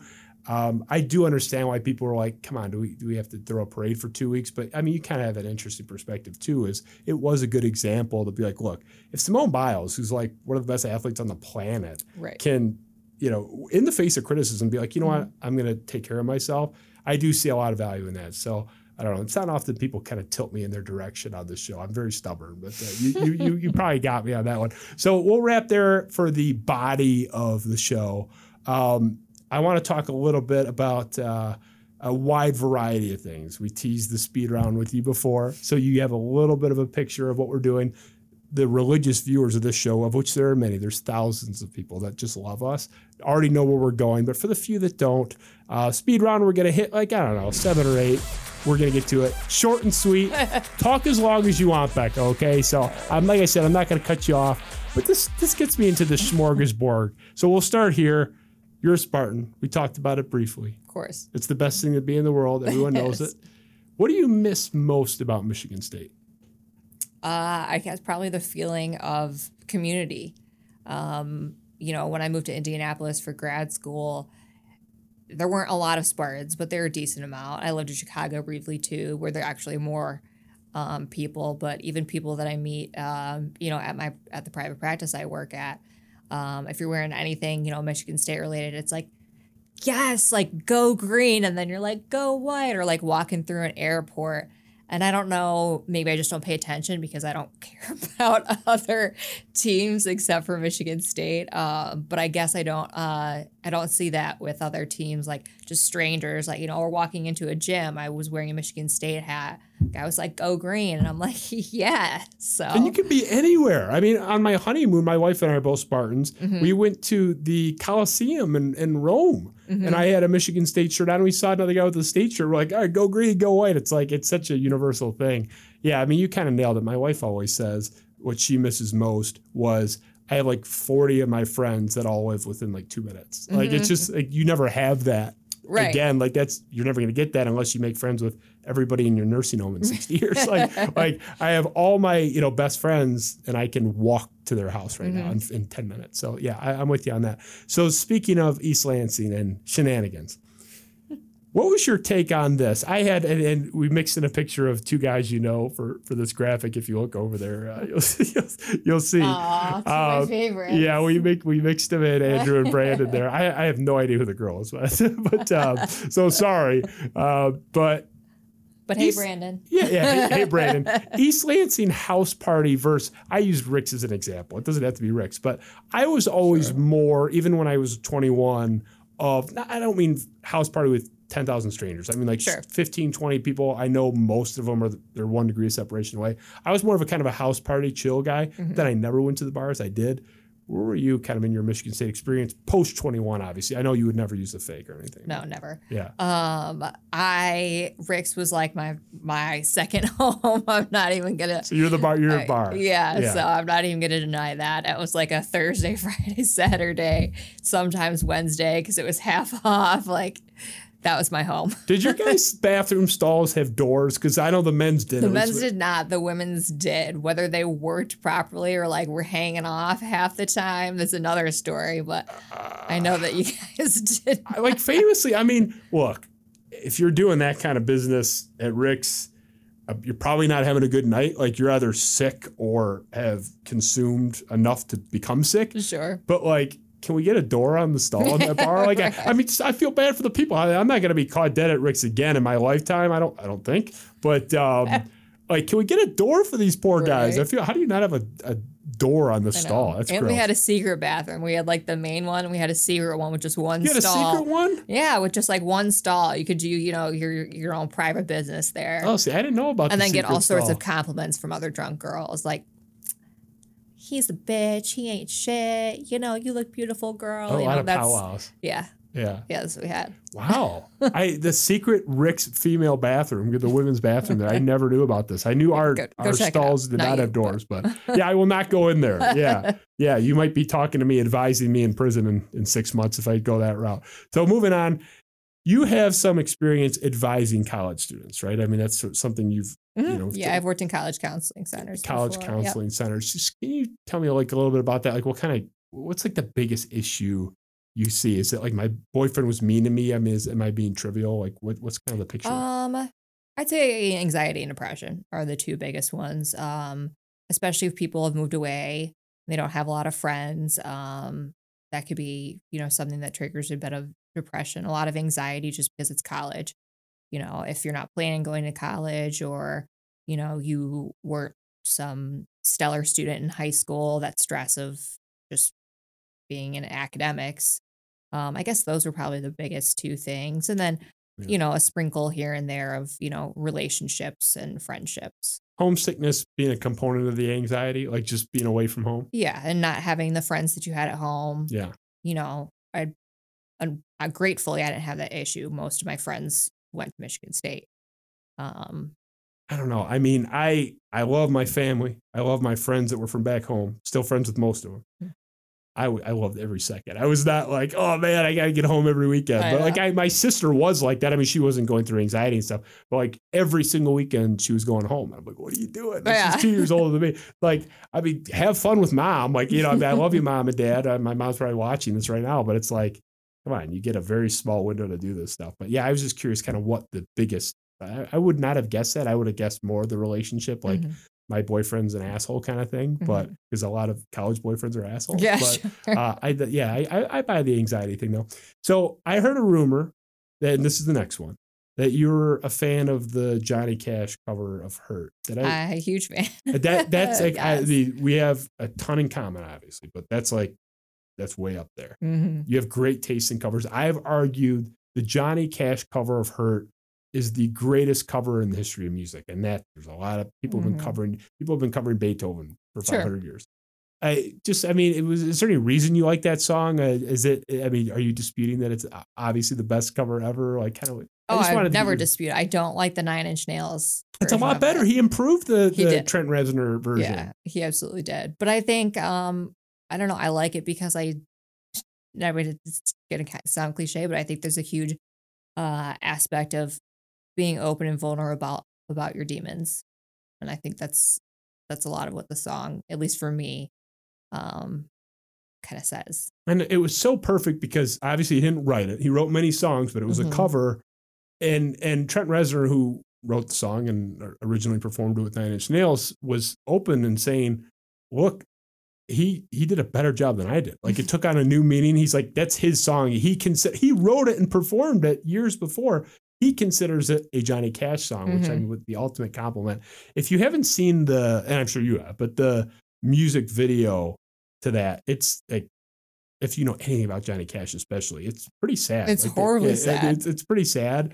But I, I have long argued for since that came out in 03, like best cover ever. Mm-hmm. Just, I mean, the combination of like this icon. Mhm. It was so personal, even though he didn't write it. Like he really should have written it Right. it's it's it's an all timer. So I, I had to touch on that. So I have to talk about this. This is this is our next one. You had a really interesting piece of merchandise that I stumbled across on your social media organically. I I was not stalking you. I pulled it. I, I, it stood, stood out in my head before I asked you even come on. This- my serial killer tumbler. Yeah, Becca's serial Becca's serial killer tumbler, which I think if you if I recall you got from Etsy. I, I did, Yeah, it was an Etsy thing. We talked about before the show. We love Etsy. Yeah, it's sitting in my car right now. It's in your car. yeah. Man, I should have tipped you off. You could have brought it in. Mhm. T- tell me why does why, why is this a thing? Like why do you why do you, I was I mean I love serial killers as much as anybody. I would feel like you go to like the library with Ted Bundy and blood splatters. I, I- for the people that are just listening and not seeing, it's a picture of the mug shots of serial killers with like You could blood pick splatter. your you could pick your six, I think, favorite. Had Ted Bundy, Jeffrey Dahmer, Aileen Wuornos, um, the BTK bind torture kill, and then the um guy who was the clown. I can't remember his name. Oh, uh, John Wayne Gacy. Yes. Yeah. And then one more, and I can't remember. But I actually found it. So I found it on a, on TikTok, and I'm like, this is the coolest thing I've ever seen. And it was a girl who had it on Etsy.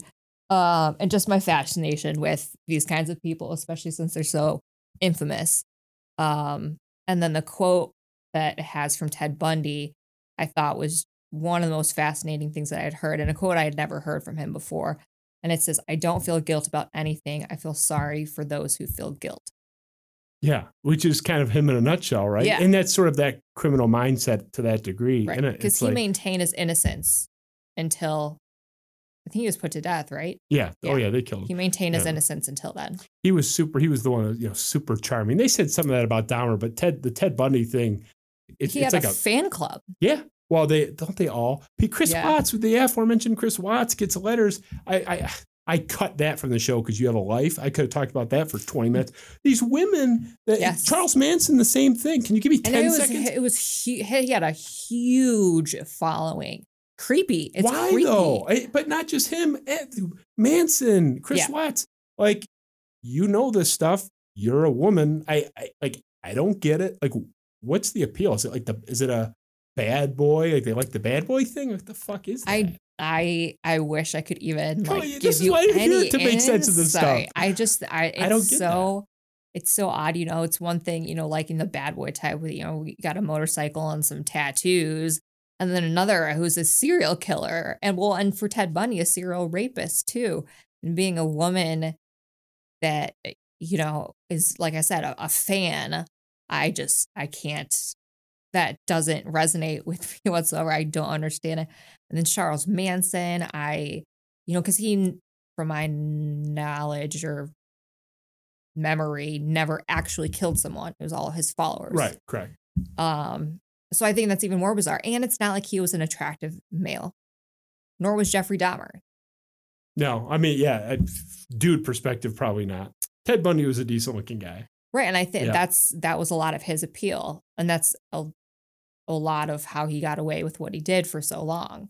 But can't you like be attracted and form a fan club for a guy with a six pack or a, Right. a- and, Not like, someone cute who- dimples that like Right. didn't axe a bunch of people? Yeah. I don't understand that, but yeah, I'm glad you're equally confused. I feel less bad about my confusion Right. if you, the clinical psychologist, has no idea what that's about. Because Yeah. I mean, it, it's beyond like mild interest. They're sending like bikini photos and stuff. Oh yeah. It's bizarre. People are nuts. But I, I want to be with you one time when you have the serial killer tumbler out in public. Like I, someone is, I, maybe no one's approached you because people are socially awkward, but like right. somebody's thinking like, what's that about? I, Yeah. I want to jump. I don't. Br- I don't bring it to work. So. Oh, you don't. Okay, so you don't. You don't bring it in like interview the the Michigan Ted Bundy. Like, all right, let's figure out your shit. Here's this Ted Bundy quote.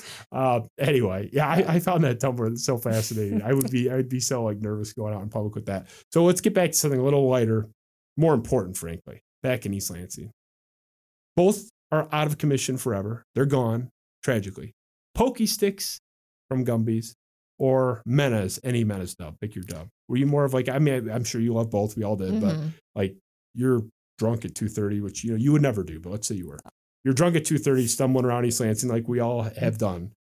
Are you like going to Menna's or Pokey sticks, Gumby's? I'd say usually Menna's because it was just right by all the bars. It was just straight convenience and it was delicious. Who doesn't love being totally sober and getting Menna's, right? Um, That place was good sober. I, I oh, it get- was. How did it was not work? fantastic. Because it had, you know, it had like the breakfast ones, right? Yeah. Didn't we? Yeah. Yeah, And had just like sausage doves and yeah.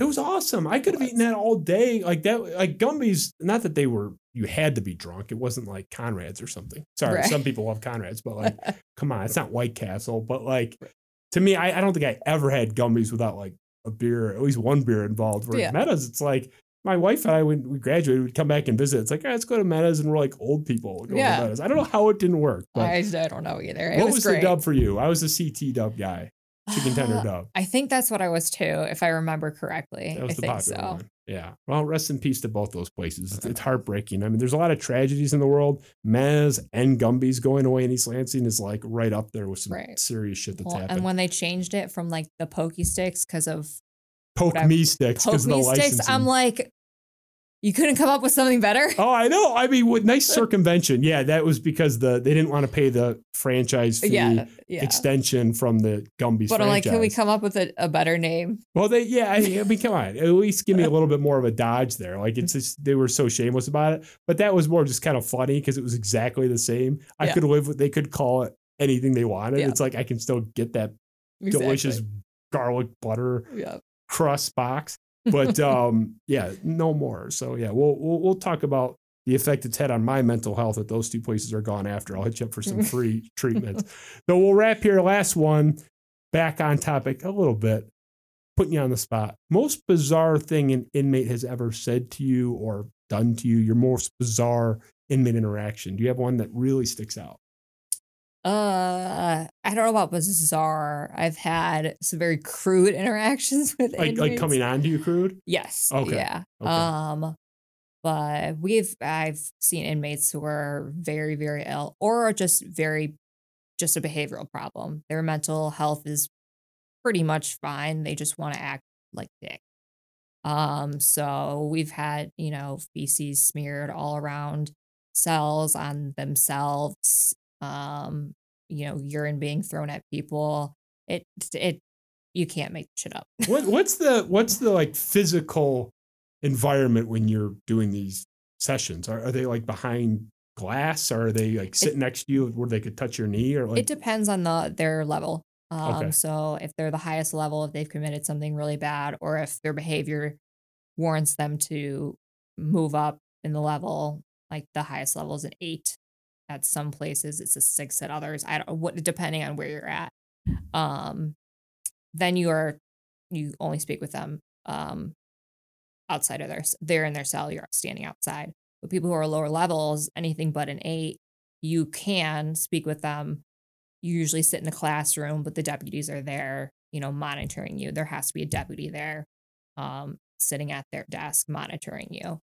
Um, but I kind of envision you going down like a dank stone smoke filled hallway, like Clarice Starling and you know Hannibal uh, Lecter at the end of the the road. I Just wish you know, that'd be way cooler. closer, uh. closer, like you know, just easy, you know, bringing her in. And I, I I'm gonna go with the Hollywood like dramatized version of everything ever. So yeah, that's who you're sitting with. But Yeah.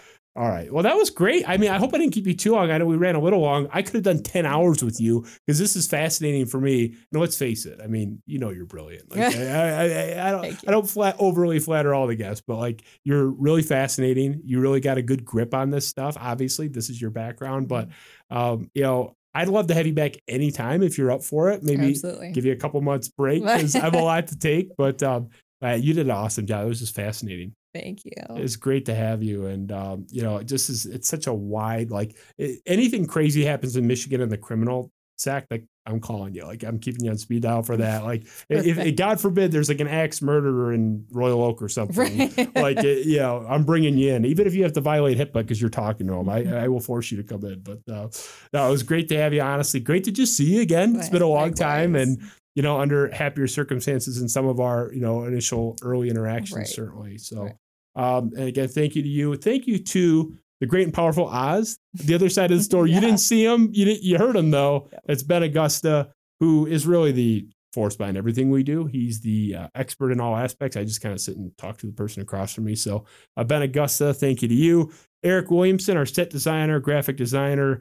Uh, he's the guy that fixes everything I break around here. Um, at this hour, 11 o'clock, uh, if you're watching this live, he is definitely on his couch in his boxers watching this. So thank you to Eric.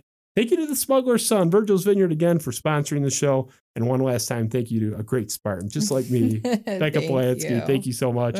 Spiro Avenue Show, Justin Spiro. We'll be back soon. Uh, if Michigan State beats Miami in Miami this upcoming Saturday, I promise I will have a Michigan State football player currently on the team in the following week. That is going to be sort of pending what happens in that game. If not, maybe I'll give you guys a break from the Michigan State stuff. But it's been a little heavy. Becca kind of saved you from the fifth consecutive heavy Michigan State show. I got to get a Wolverine in here at some point. But uh, either way, not. Oh, oh, there's half the, the wall. I mean, yeah, I've had a lot. You know, my be- best man at my wedding, best friend's a, a Wolverine. We've forgiven him for his sins long ago. But um, anyway, so a lot, a lot of exciting stuff happening. I promise if Becca says yes, I will have her back. People were really excited about this. I, I told would you. love to. People That'd were pumped great. about this. Yeah, I mean, they're not always excited. They were really excited to see it. So Spiro Avenue Show, Justin Spiro. We'll see you soon. Thanks.